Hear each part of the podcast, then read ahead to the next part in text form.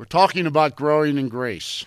अनुग्रह में बढ़ने की बात हम कर रहे हैं My prayer tonight is that the Lord Jesus will pour out his healing, redeeming grace in our lives. मेरी प्रार्थना यह है कि आज रात को परमेश्वर अपना छुटकारा देने वाला प्रेम भरा अनुग्रह को हमारे बीच में उंडेलेगा Peter writes, But grow in the grace and knowledge of our Lord and Savior Jesus Christ. To him be glory both now and forever.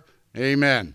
पत्रस लिखता है पर हमारे प्रभु और उद्धारकर्ता यीशु मसीह के अनुग्रह और पहचान में बढ़ते जाओ उसी की महिमा अब भी हो और युगानुयुग होती रहे आमीन I want to share some of my grace story with you tonight. I feel compelled to do that because I believe that God wants to remind us that His grace conquers everything. मैं अपने जीवन के अनुग्रह के कुछ कहानियों को आपके साथ बांटना चाहता हूँ, क्योंकि मुझे विश्वास है कि अनुग्रह परमेश्वर का हमारे जीवन के हर बात पर हमको विजय देता है I also believe that God's grace shapes the stories of our lives and also of our leadership. मैं विश्वास करता हूँ कि परमेश्वर का अनुग्रह हमारे जीवन की कहानियों को आकार देता है और हमारे अगुवाई के जीवन में भी हमें आगे बढ़ाता है 2 Peter 1 2 says, May God give you more and more grace and peace as you grow in your knowledge of God and Jesus our Lord. दूसरा पत्रस एक के दो में हम पढ़ते हैं परमेश्वर की और हमारे प्रभु यीशु की पहचान के द्वारा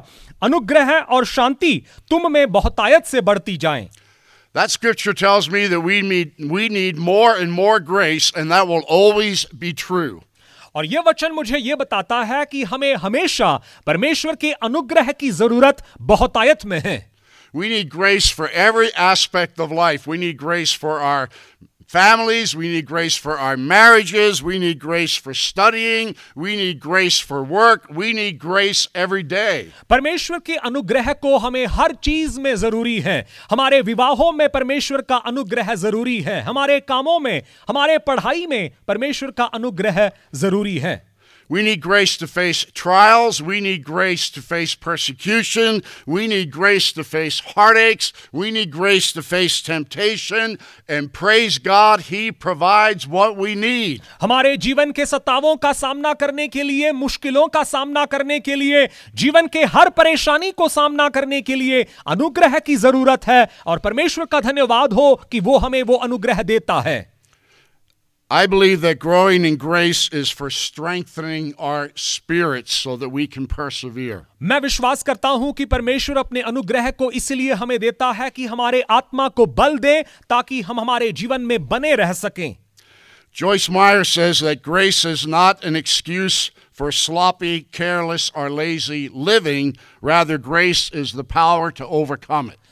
Joyce Meyer इस प्रकार कहती है कि परमेश्वर का अनुग्रह एक बहाना नहीं है कि हम फालतू के और आलसी जीवन को जिए बल्कि वो हमें सामर्थ्य देने वाली एक चीज़ है जिससे हम परमेश्वर के लिए सामर्थ्य के साथ जी सकते हैं So, allow me to share some of my grace story with you tonight. और इसीलिए इजाज़त दे कि मैं अपने जीवन के अनुग्रह के कुछ कहानियों को आपके साथ बांटूं I was born on January 27th, 1946, the first of six children.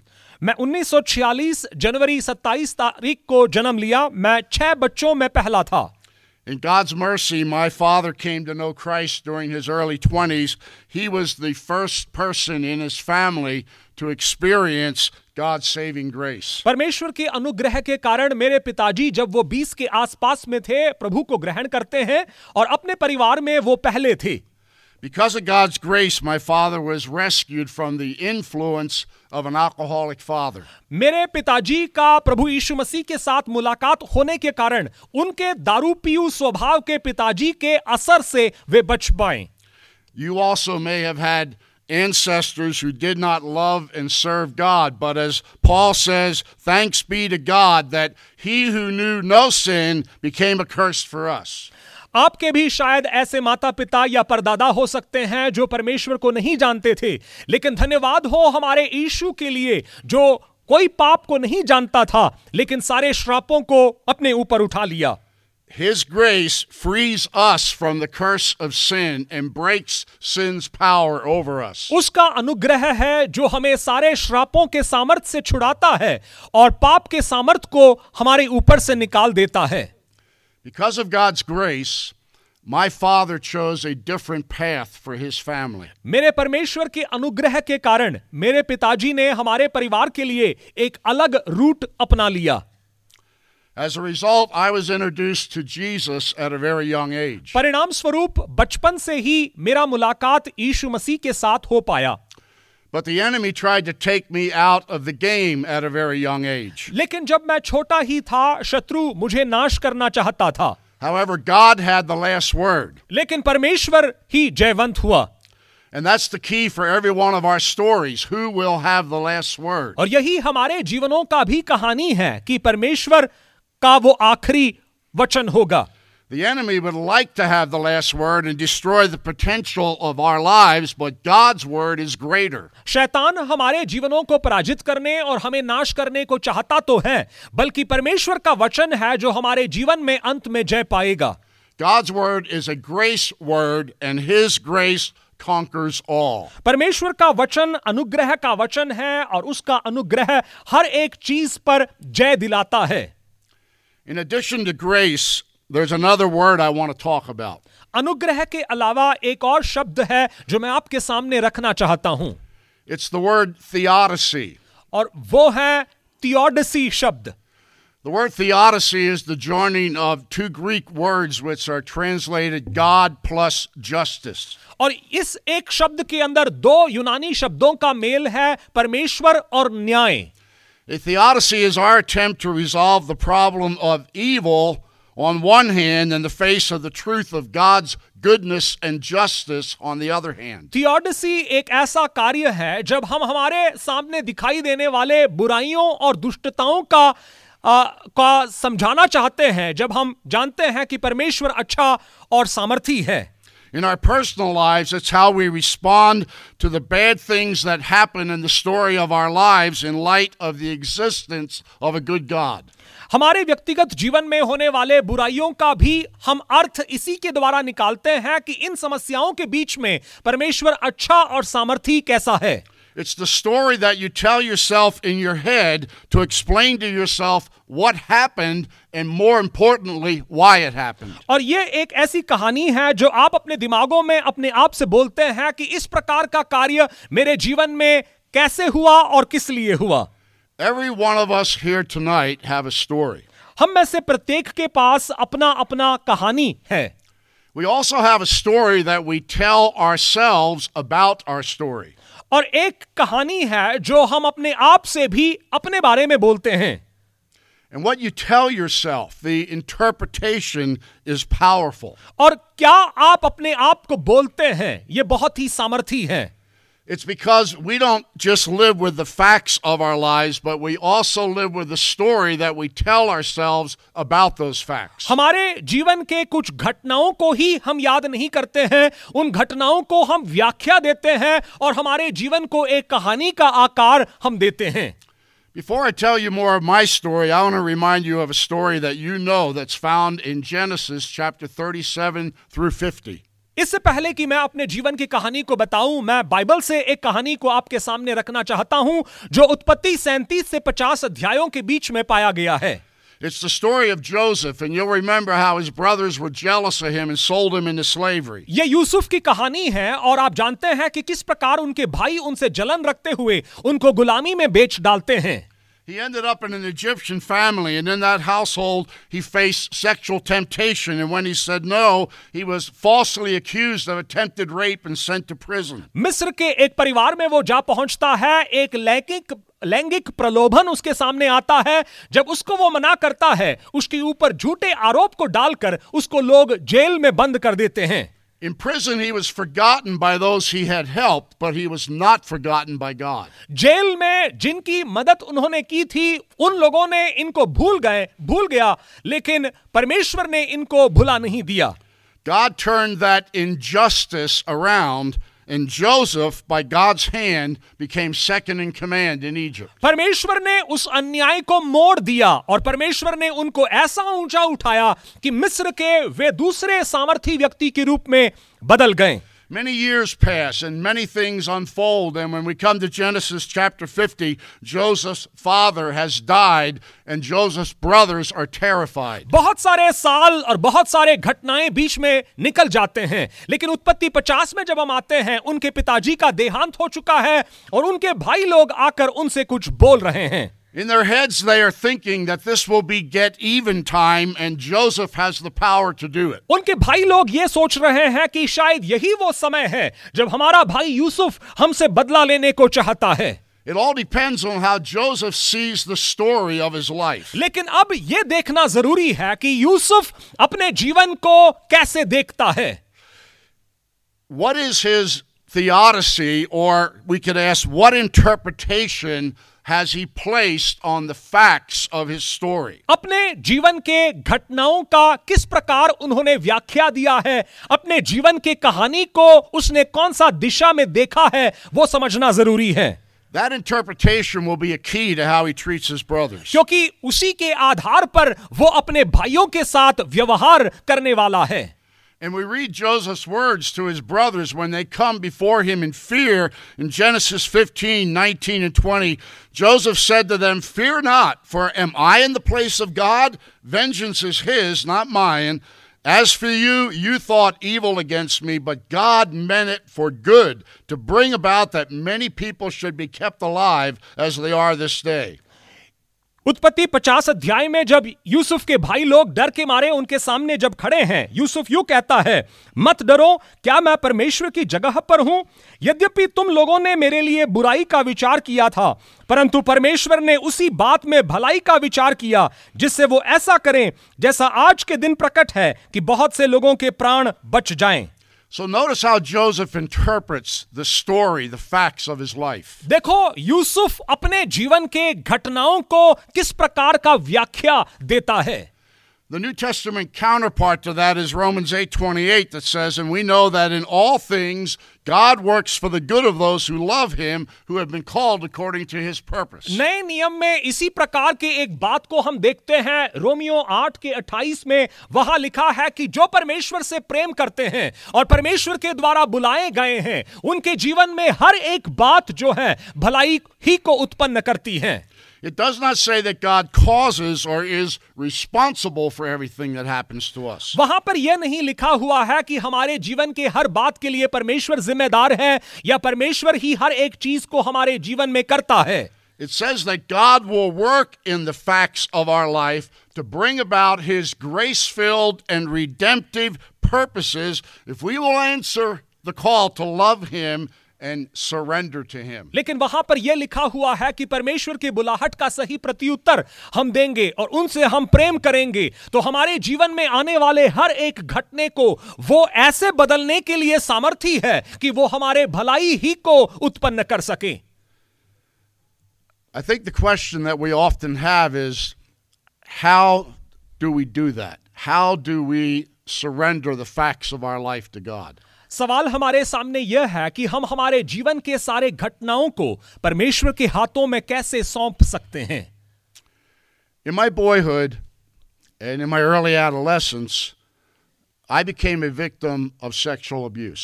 जब मैं लड़का ही था और मेरे किशोर अवस्था में मुझ पर लैंगिक प्रताड़ना होती रही It was an attempt of the enemy to take me out of the game and put me on the sidelines. और शायद यह शैतान का एक योजना था जिससे वो मुझे परमेश्वर की योजना से हटाकर अपने तंबुओं में रखना चाहता था I think men, and I'm speaking as a man, I think we as men find it harder to talk about this because we are men and we are tough and we're not going to let anybody know we're hurting.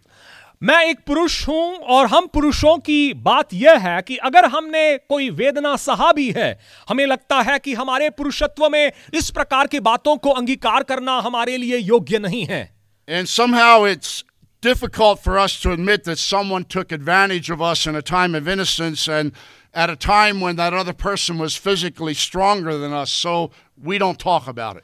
और इसलिए हमें इस प्रकार की बातों को अंगीकार करना मुश्किल हो जाता है कि जब हम किशोर अवस्था में थे और जब हम बलहीन थे हमसे सामर्थ्य रखने वाले लोगों ने हम हमारा फ़ायदा उठाया यह अंगीकार करना बड़ा मुश्किल होता है The first adult I ever told about this chose to ignore and deny it. जिस बड़े व्यक्ति से मैंने सबसे पहली बार इस बात को बताया उन्होंने इस पर विश्वास करना नहीं चाहा और इसको अनदेखा कर दिया The second adult I ever told was my wife, and she believed me and walked with me through the process of healing of God's grace and redemption. और दूसरा व्यक्ति जिससे मैंने इन बातों के बारे में बताया वो मेरी पत्नी थी मेरे पत्नी ने मेरे बातों पे विश्वास किया और मेरे हाथ को पकड़कर चंगाई के रास्ते में हम साथ में फिर चलने लगे And if you have a spouse like that, thank God for the special gift you have received because I do. इस प्रकार का एक पत्नी आपका अगर हो, जीवन साथी आपका हो तो परमेश्वर का धन्यवाद हो, क्योंकि उस प्रकार का एक जीवन साथी परमेश्वर ने मुझको दिया है so how does God take our pain and redeem it? परमेश्वर हमारे दर्द को उठाकर उसमें से हमें कैसे छुड़ाता है How does He take our story and use it to bring Him glory? परमेश्वर हमारे जीवन की घटनाओं को उठाकर अपने नाम को महिमा कैसे लाता है How does He work to bring good out of bad things? बुरे बातों के अंदर से अच्छाई को वो कैसे उगा सकता है And what is our part in this? और इन सारे बातों में हमारा भूमिका क्या है Four times in Psalm 119, the writer says to the Lord, I have put my hope in your word. चार बार 119 भजन में भजनकार ने कहा है कि मैंने अपने आशा को आपके वचन पर रखा है And I want to say that God's grace introduces hope into the story of our lives. मैं आपको यह बताना चाहता हूं कि हमारे जीवन के कहानियों के बीच में परमेश्वर का अनुग्रह है जो आशा को प्रदान करता है So here's my question What word of hope do we need in order to be healed from our brokenness and the sins committed against us, as well as sins that we have committed? मैं ये पूछना चाहता हूं कि आज हमें किस प्रकार की आशा के वचन की जरूरत है जो हमारे विरोध में किए हुए पापों से और हमारे किए हुए पापों से हमें छुड़ा सकता है There are so many scriptures we could go to. ब- बहुत सारे वचन हैं जिसमें हम जा सकते हैं Let me offer three words of grace and hope that God used in a powerful healing way in my life. लेकिन मैं तीन वचनों को आपके सामने रखना चाहता हूं जिसको परमेश्वर ने इस्तेमाल किया कि मेरे जीवन में चंगाई को प्रदान करें Psalm 147 11 The Lord delights in those who fear him, who put their hope in his unfailing love. भजन संहिता 147 का 11 यहोवा अपने डरावियों से प्रसन्न होता है अर्थात उनसे जो उसकी करुणा की आशा लगाए रहते हैं Psalm 31 7 and 8 I will be glad and rejoice in your love, for you saw my affliction and you knew the anguish of my soul. You have not handed me over to the enemy, but have set my feet in a spacious place. भजन 31 का सात और आठ। मैं तेरी करुणा से मगन और आनंदित हूँ क्योंकि तूने मेरे दुख पर दृष्टि की है। मेरे कष्ट के समय तूने मेरी सुधि ली है और तूने मुझे शत्रु के हाथ में पड़ने नहीं दिया। तूने मेरे पांवों को चौड़े स्थान में खड़ा कर दिया है। Psalm 124 If the Lord had not been on our side, let Israel say, the Lord had not been on our side when men attacked us, when their anger flared against us, they would have swallowed us alive. The flood would have engulfed us. The torrent would have swept over us. The raging waters would have swept us away. Praise be to the Lord who has not let us be torn by their teeth. We have escaped like a bird out of the fowler's snare. The snare has been broken and we have escaped. Our help is in the name of the Lord, the maker of heaven and earth. Hallelujah. भजन 124 Israel ये कहे कि यदि हमारी और यहोवा न होता, यदि यहोवा उस समय हमारी और न होता, जब मनुष्यों ने हम पर चढ़ाई की तो वे हमको उसी समय जीवित निगल जाते, जब उनका क्रोध हम पर भड़का था। हम उसी समय जल में डूब जाते और धारा में बह जाते, उमड़ते जल में हम उसी समय ही बह जाते। धन्य है यहोवा, जिसने हमको उनके दांतों तले जाने न दिया। हमारा जीव पक्षी के समान चिड़ीमार के जाल से छूट गया जाल फट गया हम बच निकले। यहोवा जो आकाश और पृथ्वी का करता है हमारी सहायता उसी के नाम से होती है। Note the words, the snare has been broken and we have escaped. ध्यान देना यहाँ लिखा है कि जाल फट गया और हम बच निकले। To admit that you were victimized, but not to live as a victim, the lies of the enemy must be broken. अब आप इस प्रकार के वेदनाओं में से होकर गए हैं लेकिन शैतान के उन जालों से बचने के लिए हमें इस प्रकार की बातों को अंगीकार करना होगा Lies are snares for our souls that keep us from being healed and free. Jesus said the truth would set us free. झूठ जो है शैतान का वो जाल है जिससे वो हमें बंधन में रखना चाहता है लेकिन यीशु कहता है कि तुम सच्चाई को जानोगे और सच्चाई तुम्हें आजाद करेगा I want to talk about some snares or lies that must be broken so we can tell ourselves the grace story that God wants us to tell ourselves, a healing story. मैं आपके और मेरे जीवन में आने वाले शैतान के कुछ जालों के बारे में बताना चाहता हूँ जिससे हमें बचना ज़रूरी है ताकि परमेश्वर की अनुग्रह के काम को हम हमारे जीवनों में भी पहचान सकें Remember what I said earlier that we all have a story.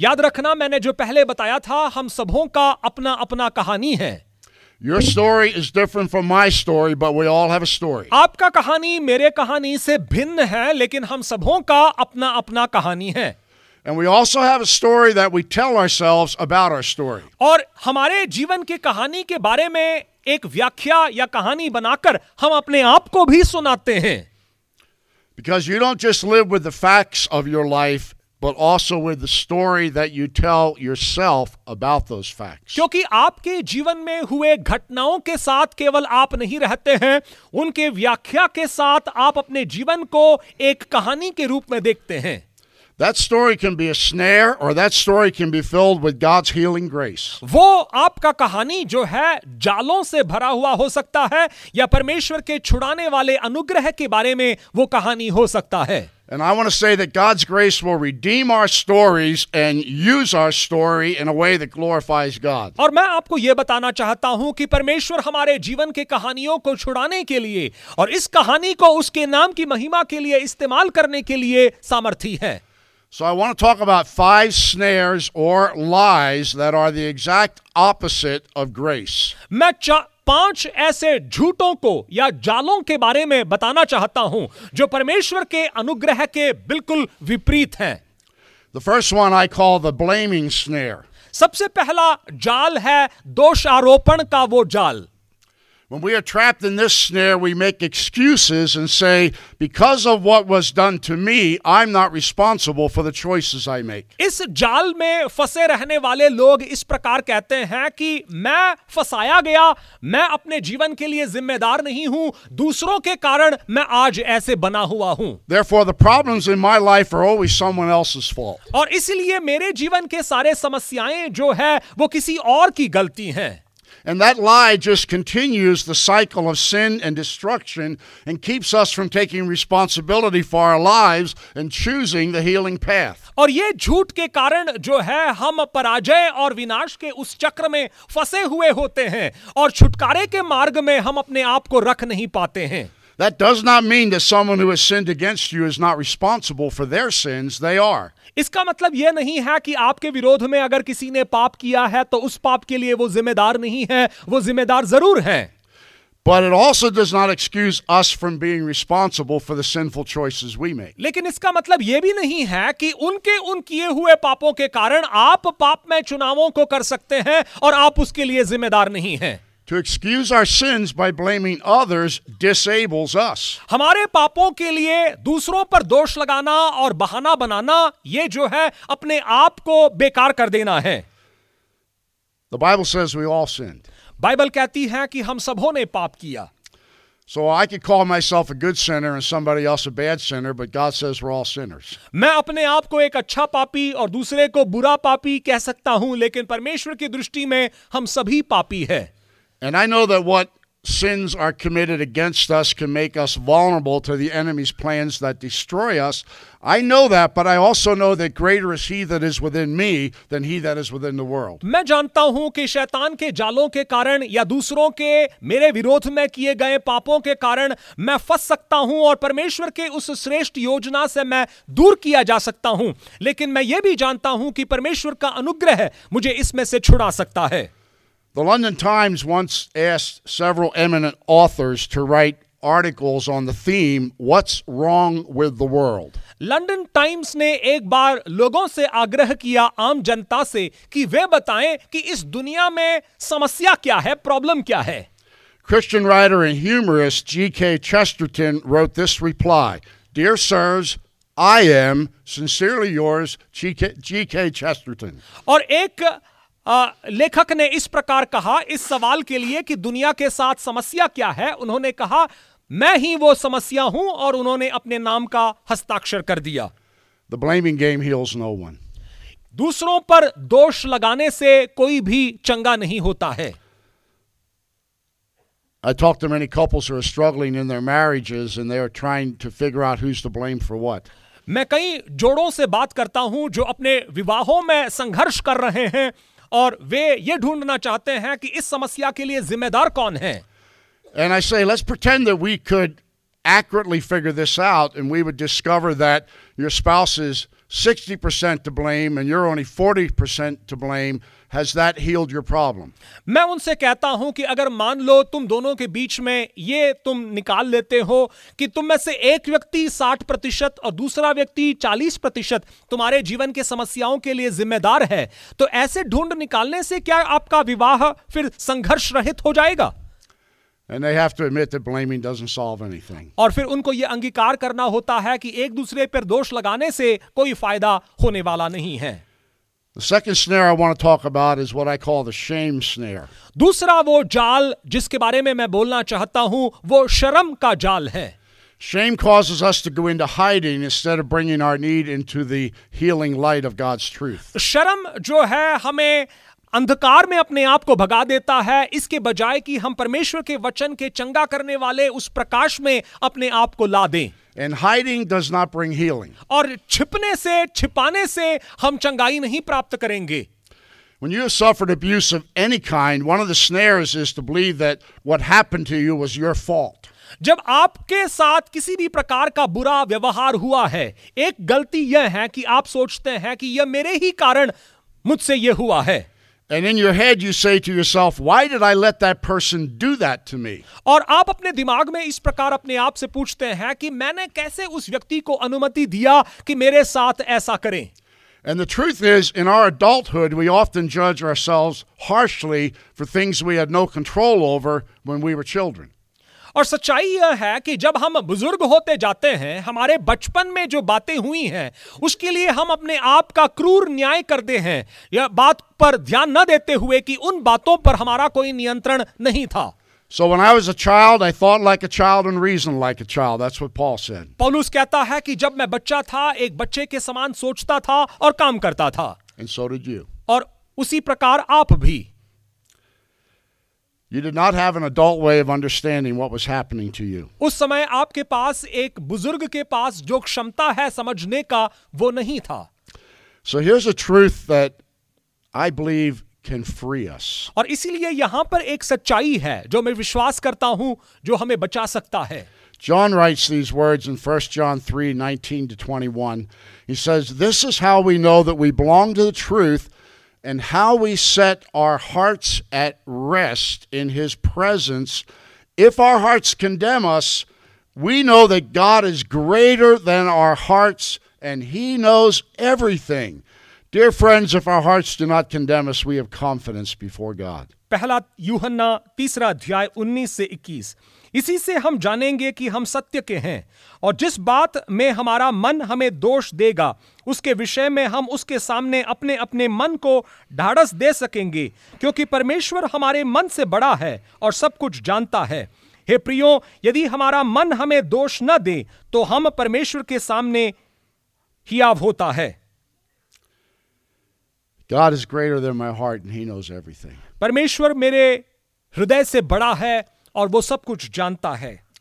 And he says, You're my son, you're my daughter, I love you. और वो कहता है कि आप मेरा बेटा हो या बेटी हो और मैं आपसे प्रेम करता हूं That's his grace. यही उनका अनुग्रह है And grace heals the power of shame. और शर्म के ऊपर जय पाने का वो साधन अनुग्रह ही है Another snare is what I call the revenge snare. It's the one that Joseph's brothers thought that he was going to bring about on them. अगला जाल जो है वो बदले का जाल है यूसुफ के भाइयों ने सोचा कि वो उनके विरोध में बदला लेने वाला है This snare says that the only way I'm going to get healed is if I can have the satisfaction of making the person who hurt me pay.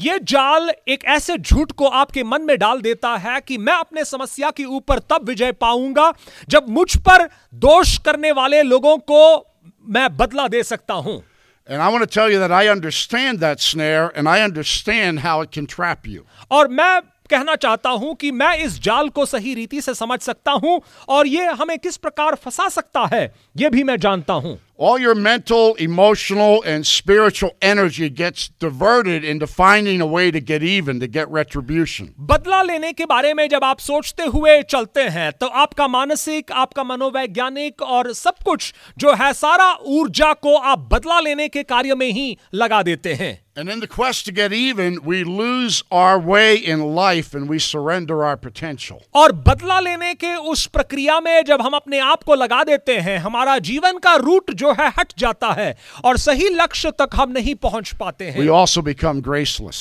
और फिर हम अनुग्रह रहित हो जाते हैं Now, I understand that seeking justice is not wrong, it's how you do it.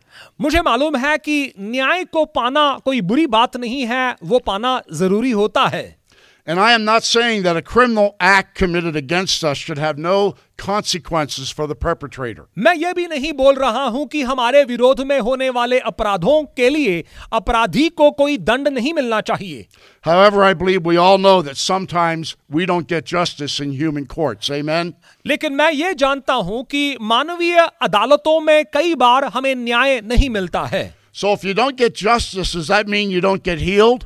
अगर आपको न्याय नहीं मिला तो इसका क्या मतलब यह है कि आप उस कार्य से चंगे नहीं हो सकते हैं Or do you trust that God will have the final word and that in His court, justice always wins out? या फिर आप इस प्रकार विश्वास करें कि मैं अपने बातों को परमेश्वर के हाथों में दे दूँगा और अंत में वो सब कुछ न्याय के साथ कर देगा And you may say to me, well, Pastor John, someone has to pay.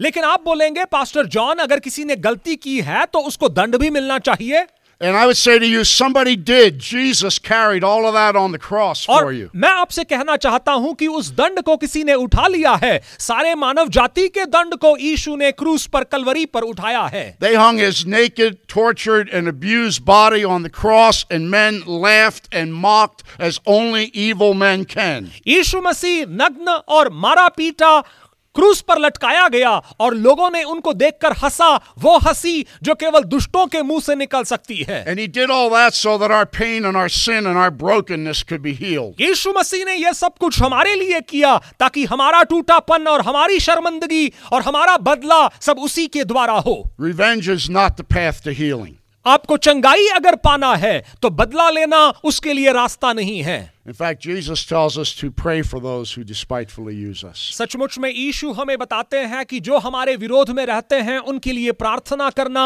हमारे लिए ज़रूरी है Pray that they will be delivered from the clutches of the devil. प्रार्थना करना कि वे शैतान के जालों से बचाए जाएँगे A fourth snare I call the attitude snare.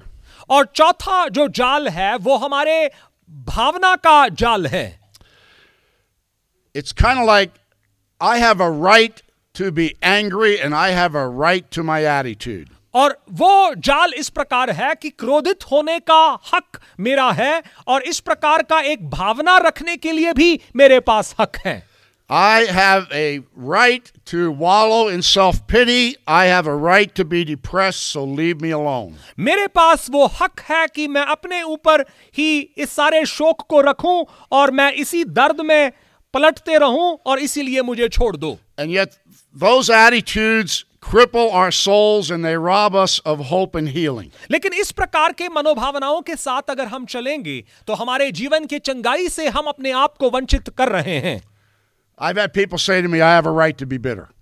कुछ लोगों ने मुझसे इस प्रकार कहा है कि कड़वा होने का हक मेरे पास है I think we probably all know about bitterness. मैं समझता हूं कि हम में से सभी लोग कड़वापन को समझते हैं People with bitterness often have a good memory of the wrong done to them and a poor memory of the good that has been done to them. कड़वापन का जो भावना जिसके अंदर है उनके विरोध में किए हुए सारे बुराइयों को वो अच्छी तरीके से याद करते हैं लेकिन जो अच्छाइयों को उन्होंने प्राप्त किया है उसको वो याद नहीं करते हैं Bitterness poisons your spirit, it robs you of joy and peace. कड़वापन जो है आपके आत्मा के लिए जहर है वो आपके प्राण को और आत्मा को खत्म कर देता है So the fact is, yes, someone did evil against me, they abused me.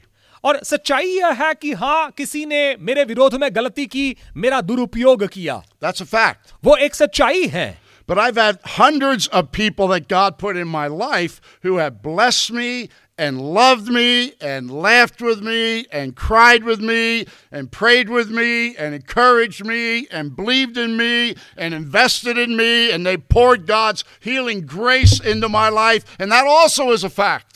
लेकिन मेरे जीवन में सैकड़ों ऐसे लोग भी हैं जिन्होंने मुझसे प्रेम किया मुझ पर विश्वास किया मेरे साथ खड़े रहे मेरे साथ हंसे मेरे साथ रोए ये सारे लोग मेरे लिए आशीष रहे हैं और ये भी तो एक सच्चाई है And those facts are far greater than anything that was ever done against me. और ये सच्चाई कि आशीष मुझे मिली है उस सच्चाई से बढ़कर है जो कहती है कि तेरे साथ बुरा भी हुआ है So Jesus says, Cast your care upon me. I'll be your shield. I'll be your fortress. My arms will be underneath. I'll never leave you. I'll never forsake you.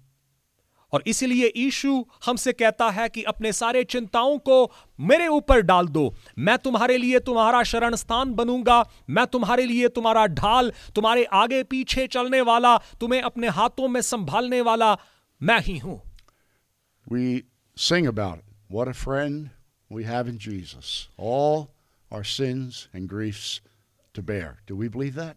एक गीत हम अंग्रेजी में इस प्रकार गाते हैं कि कितना ही अद्भुत दोस्त हमारा यीशु मसीह है जो हमारे सारे दुखों और शर्मिंदगियों को उठा लेता है So the question is do you want to stand on your right to your attitude or do you want to be healed?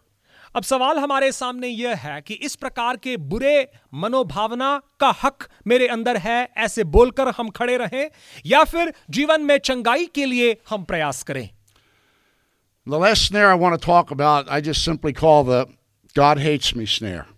और पांचवा जाल जो है वो मैं कहना चाहता हूँ परमेश्वर मुझसे नफरत करता है वाला जाल I've had people say to me, Pastor, God must hate me because of the things that have happened to me. मुझसे आकर लोग कहते हैं पास्टर शायद परमेश्वर मुझसे नफरत करता है क्योंकि इसलिए तो मेरे जीवन में ऐसे सारे बातें आई हैं And they say, I know God loves other people, but I don't think He loves me. I'm the exception. वो कहते हैं कि मुझे मालूम है कि परमेश्वर दूसरों से तो प्रेम करता है लेकिन नहीं लगता कि वो मुझसे प्रेम करता है God blesses others, but not me. परमेश्वर दूसरों को आशीष देता है लेकिन मुझे नहीं And, and those lies the enemy uses to separate us from the healing love that we need. और इस प्रकार का झूठ एक जाल है जो शैतान इस्तेमाल करता है ताकि जीवन के चंगाई में हम प्रवेश ना करें And you may say, but didn't God see what was done to me? Doesn't He care? आप अपने आप में पूछ सकते हैं कि क्या परमेश्वर को दिखाई नहीं दे रहा है कि मेरे साथ क्या हो रहा है क्या परमेश्वर को कोई चिंता नहीं है And I would point us again to Jesus and say, yes, He does care. He sent His Son to show us how much He cares. He, he sent His Son into an evil and broken world, knowing what evil men would do to Him. लेकिन मैं यह बताना चाहता हूं कि परमेश्वर हमारी चिंता करता है उस बात का सबूत हमारे प्रभु यीशु में है बुरे लोग उनके साथ क्या करेंगे ये जानते हुए भी पिता परमेश्वर ने हमारे लिए चिंता करते हुए यीशु मसीह को हमारे लिए भेजा Jesus taught us to pray to our Father in heaven, Your kingdom come, Your will be done on earth as it is in heaven. यीशु मसीह ने हमने हमको प्रार्थना करने को सिखाया कि पिता परमेश्वर से हम कहें कि तेरा राज्य आए और तेरी मर्ज़ी इस पृथ्वी पर वैसे पूरी हो जैसे वो स्वर्ग में भी पूरी होती है God's will is always done in heaven, but on earth we have an enemy who steals and kills and destroys. परमेश्वर का मर्ज़ी सदा स्वर्ग में पूरा होता है लेकिन पृथ्वी में उनका एक शत्रु है जो मारने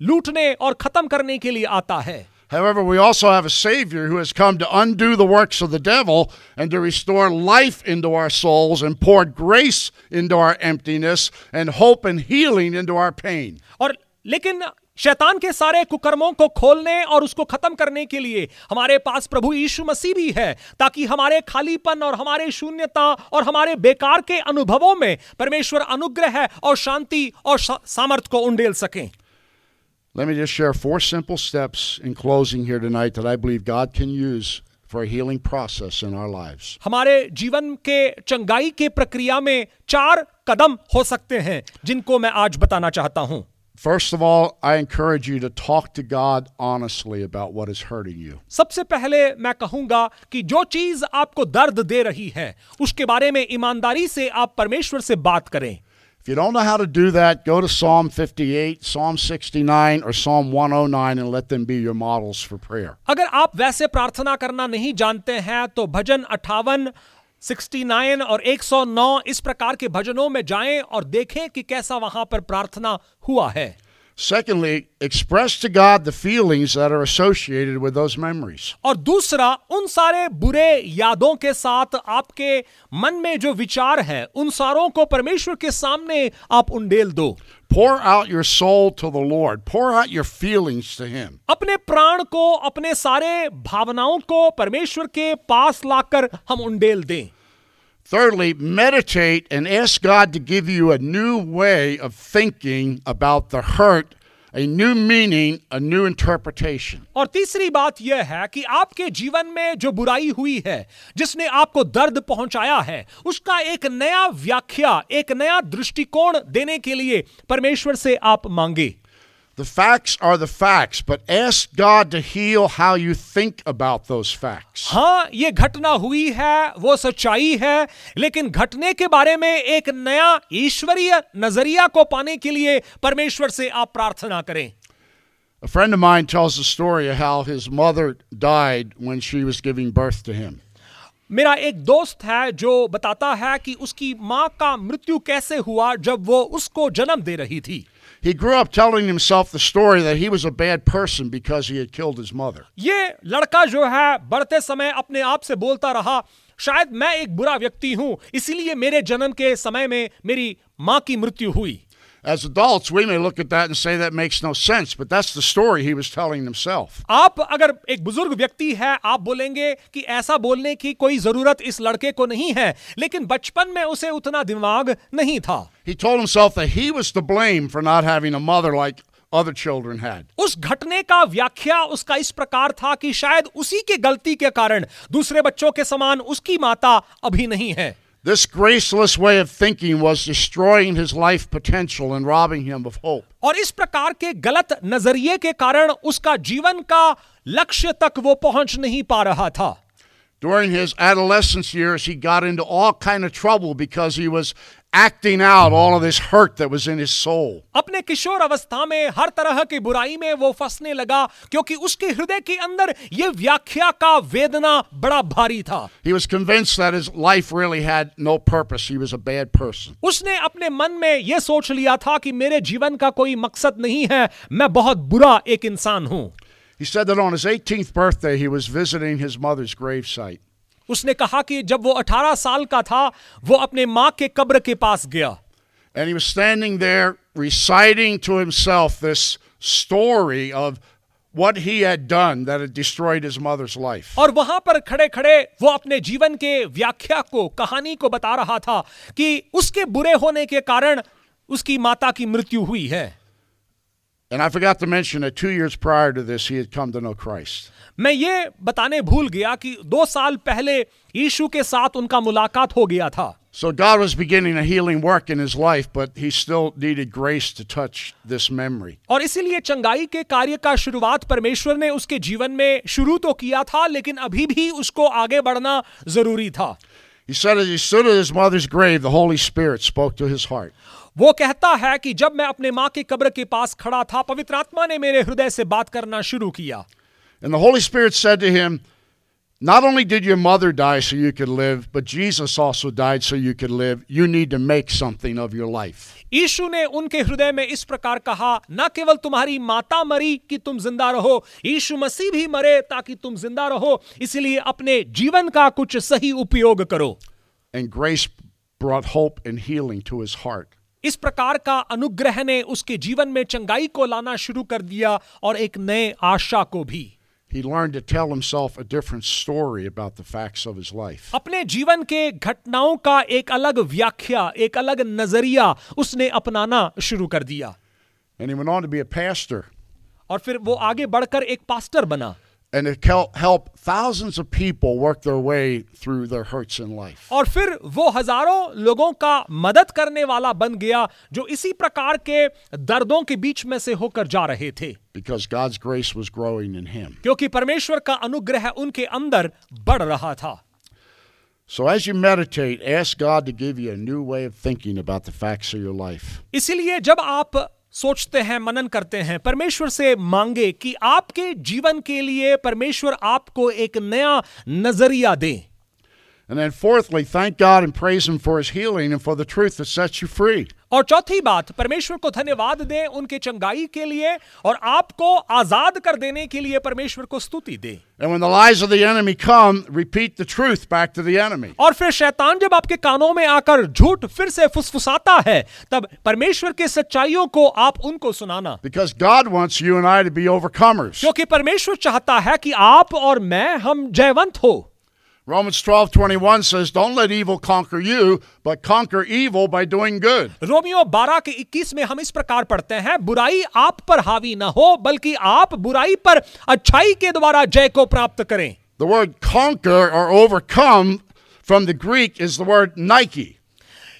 जय पाना वो यूनानी शब्द जो है वो नाइकी है And that word means that you faced the evil, you faced the enemy, and you won the victory. जिसका मतलब है कि आपने शत्रु का सामना किया आपने बुराई का सामना किया और आपने सामना कर कर जय भी पाया God has called us to live as victors with an overcoming mentality. परमेश्वर ने हमको जयवंत होकर जीने के लिए बुलाया है God wants us to be able to proclaim the snare is broken and we are escaped. Our help is in the name of the Lord, the maker of heaven and earth. परमेश्वर चाहता है कि हम हमारे जीवन के जालों से छुड़ाए जाएँ और हम इस प्रकार बोल पाएँ कि मेरा सामर्थ जो है आसमान और पृथ्वी को बनाने वाले सर्वशक्तिमान परमेश्वर की ओर से आता है Would you stand with me and let's say that together? आइए हम लोग खड़े होंगे और इस बात को अपने मुँह से अंगीकार करेंगे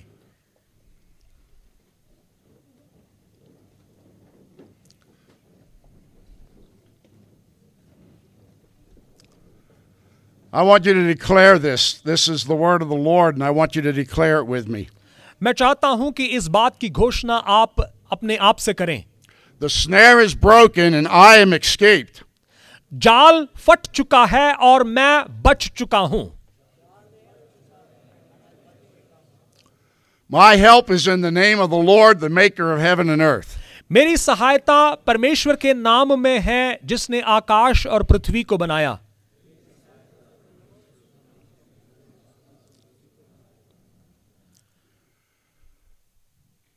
Growing in grace will help you to overcome.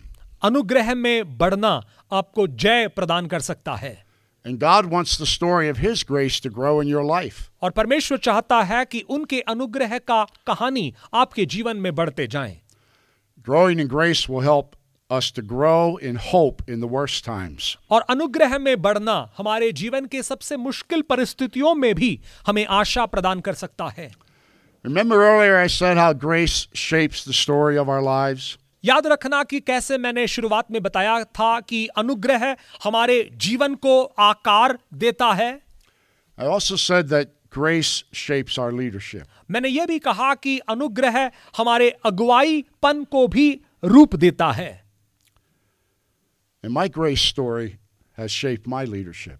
और मेरे अनुग्रह की कहानी ने मेरे जीवन के अगुवाईपन को भी आकार दिया है And God wants to use your grace story to shape your leadership. और परमेश्वर चाहता है कि आपके जीवन के अनुग्रह की कहानी को दूसरों के जीवनों के लिए फ़ायदे के लिए आप इस्तेमाल करें Growing in grace will develop you as a leader so that you can bless and speak words of hope and healing into the lives of others. परमेश्वर की अनुग्रह में जब आप बढ़ते हो आप दूसरों के लिए मददगार बन सकते हो और परमेश्वर की अनुग्रह और आशा में आप दूसरों को भी बढ़ा पाएंगे Growing in grace sets us free so that we can realize our potential in God's kingdom.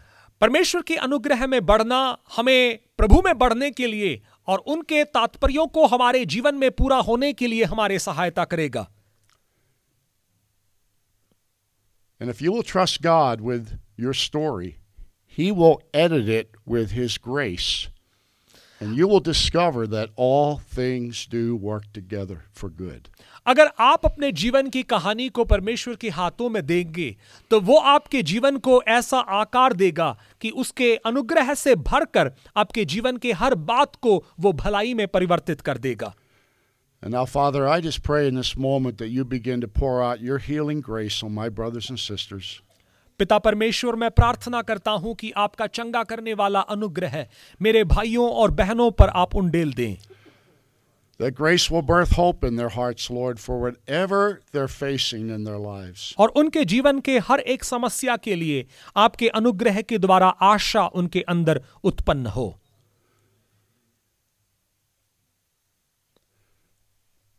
And I would, I would just like us to have the opportunity to pray with those of you who need the healing grace of Jesus to touch your life story. Because I believe that maybe there's, y- your story is different from mine, but no matter what it is, there are many, many things that happen to us in our lives where we need the healing grace of Jesus to touch our life stories. मेरा कहानी आपकी कहानी से भिन्न है लेकिन मैं विश्वास करता हूं हम सबों के जीवन की कहानियों में ऐसे बातें हैं जहां पर हमें चंगाई की जरूरत है और मैं चाहता हूं कि हमें प्रार्थना के लिए कुछ समय इस चंगाई के लिए लेना चाहिए And so maybe tonight you're saying, Pastor John, there's things that have happened in my life that are hindering me and holding me back. और शायद आज रात को आप बोल रहे हैं कि पास्टर जॉन मेरे जीवन में कुछ बातें हुई हैं जिसके कारण मैं रोका जा रहा हूं आगे बढ़ नहीं पा रहा हूं There are things in my life where I need to find God's healing answers for may- them. मेरे जीवन में ऐसे बातें हैं जहां पर मुझे परमेश्वर का चंगाई और छुटकारे को पाना जरूरी है I need God's grace to grow me, so therefore I need to grow in God's grace. मैं चाहता हूँ कि परमेश्वर के अनुग्रह परमेश्वर का अनुग्रह मुझमें बढ़े और मैं परमेश्वर के अनुग्रह में बढ़ूं